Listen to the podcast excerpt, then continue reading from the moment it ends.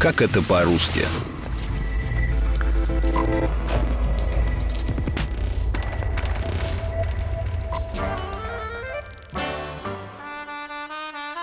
Скажите, пожалуйста, у вас нет такого же, но без крыльев? К сожалению, нет. Нет, да?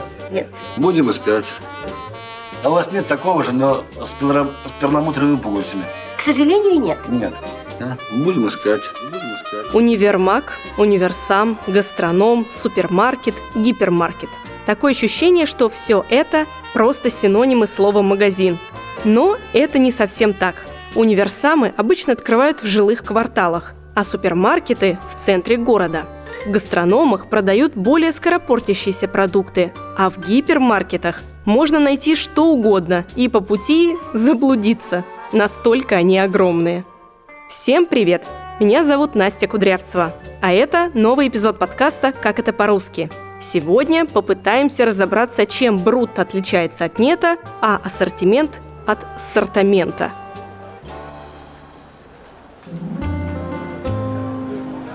И кому понадобилось взрывать универмаг? Какая-нибудь дама не попала на распродажу. Начнем с универмага. Полное его название – универсальный магазин. Чаще всего универмагом называют отдельно стоящее здание, в котором продаются непродовольственные товары.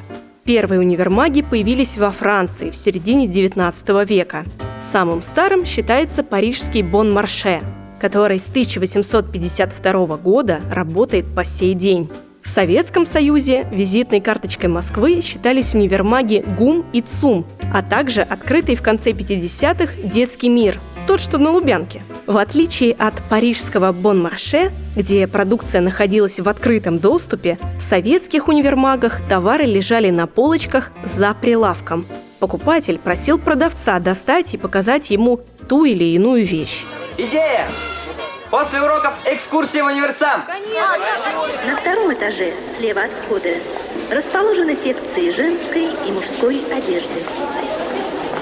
Торгового зала к вашим услугам секции по продаже парфюмерно-косметических и галантерейных товаров.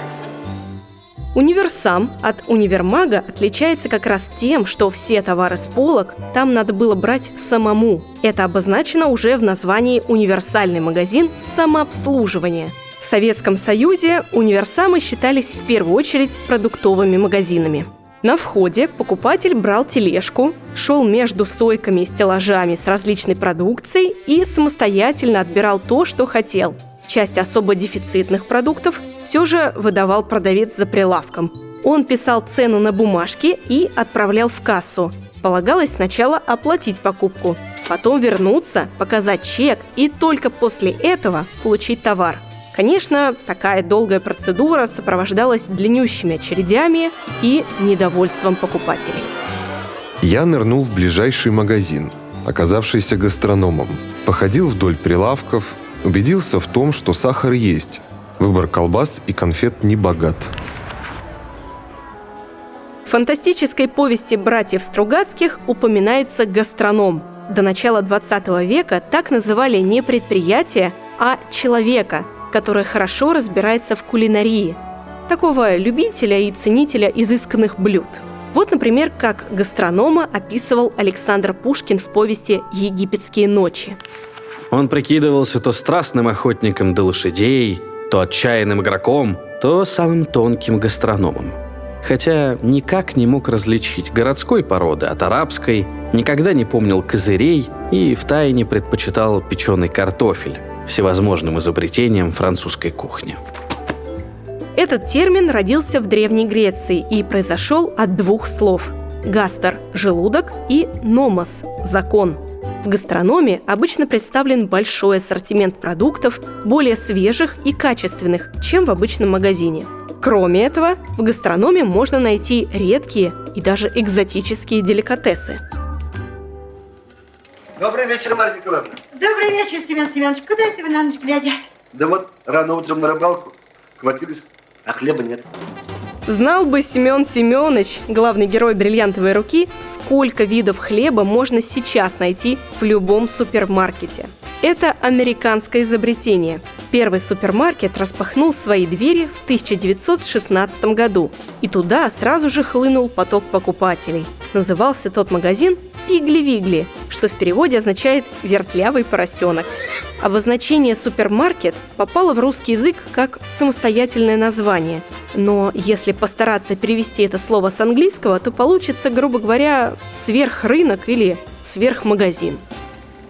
Да, этот тухлый солониный лопать не станет.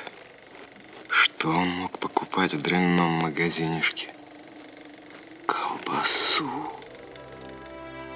Само слово «магазин» в переводе с французского или английского означает «склад», «хранилище».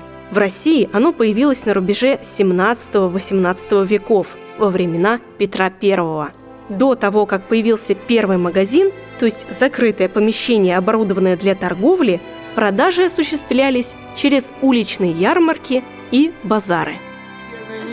Вас сразу узнал. Главное, вижу знакомая фигура Савойской. Что в универсам, что в гастроном, что в супермаркет, в любой магазин за покупками нужно с чем-то ходить. В СССР предпочитали складывать продукты в плетеную сумку – авоську. Эта вещь была неотъемлемой частью внешнего вида советского гражданина. Впервые это слово произнес со сцены Аркадий Райкин в 1935 году. Он изображал невзрачного мужичка с хозяйственной сетчатой сумкой в руках. Тряся ей перед зрителями, он объяснял «А это авоська! Авоська! Я что-нибудь в ней и принесу». Ваше сельство, соблаговолите поддержать сей дерзкий пружак мой. Мечтаю назвать брик свой русским девизом «Авось». Можно сказать, русский «авось» стал прародителем названия этой сумки. И неспроста. В 30-х в Советском Союзе был острый дефицит товаров. Люди часами стояли в очередях, чтобы урвать себе масло, сахара или колбасы. Тогда же появился своего рода лозунг «Больше двух в одни руки не давать!» В таких жестких условиях закупиться советский гражданин мог действительно, рассчитывая только на авось то бишь по счастливой случайности. Поэтому всякий раз, выходя из дома, обязательно клал в карман авоську. Смеясь над такой печальной действительностью, известный сатирик Михаил Задорнов даже переименовал авоську в нифигаську или в нихренаську. Кстати, многие уверены, что сетчатую плетеную сумку придумали в Советском Союзе. Но это не так. Ее изобрел чешский предприниматель Вавржен Крчил. В конце 19 века он задумал обогатиться на женских сеточках для волос. Однако его ожидания не оправдались. Бизнес катастрофически быстро прогорал. Тогда бизнесмен решил приделать к ним плетеные ручки. Так и получилось. Авоська. По достоинству это изобретение оценили в СССР. Во-первых, такая сумка очень компактна. Во-вторых, авоська довольно вместительная и выдерживает большой вес. Ну и в-третьих, такая сумка легкая и довольно прочная. Порвать авоську практически невозможно. Она плетется из толстых капроновых нитей.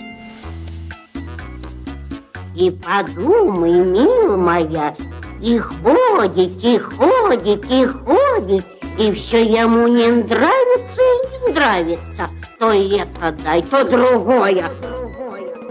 Продукты питания, одежда, косметика, мебель, настольные игры – все, что мы видим в магазине, называется ассортиментом. В переводе с латыни ассортимент – это сортировка или диапазон товаров. Французы же интерпретировали этот термин как отбор или подбор.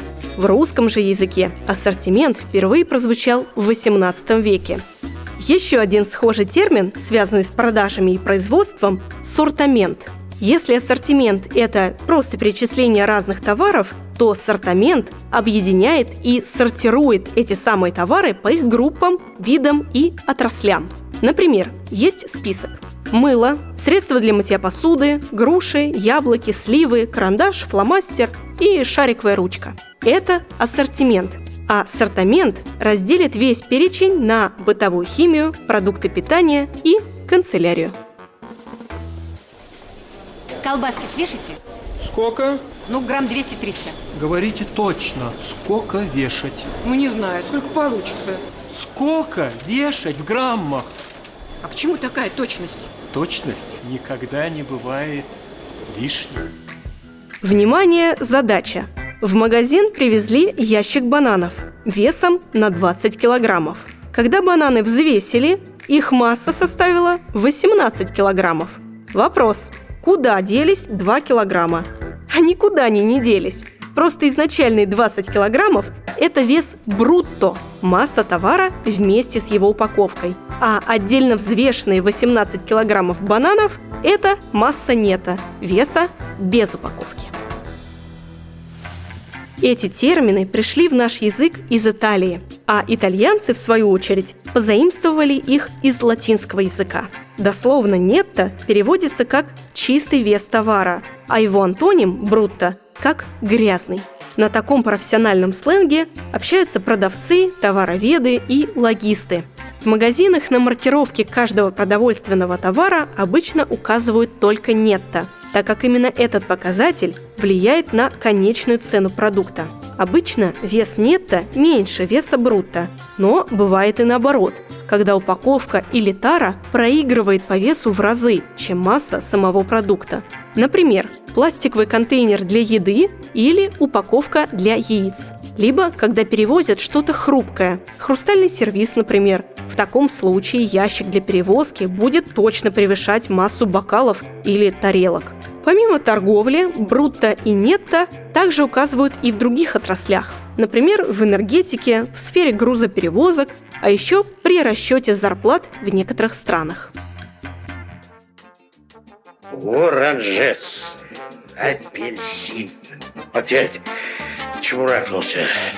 Фу ты, чебурашка какой. Нам сюда народ бежит, налетает дружно, Потому что здесь лежит все, что людям нужно. Овощи, фрукты, прочие продукты, тыква и брюкова, импортная клюкова. Даб-даб. Это был эпизод подкаста «Как это по-русски». Подписывайтесь на нас на сайте ria.ru, в социальных сетях, ВКонтакте или Телеграме, а также на Яндекс Музыке и в приложениях iTunes или Google Podcasts. Всем пока! Па-да-да-да-да, па-да-да-да-да, па-да-да-да-да-да-дам.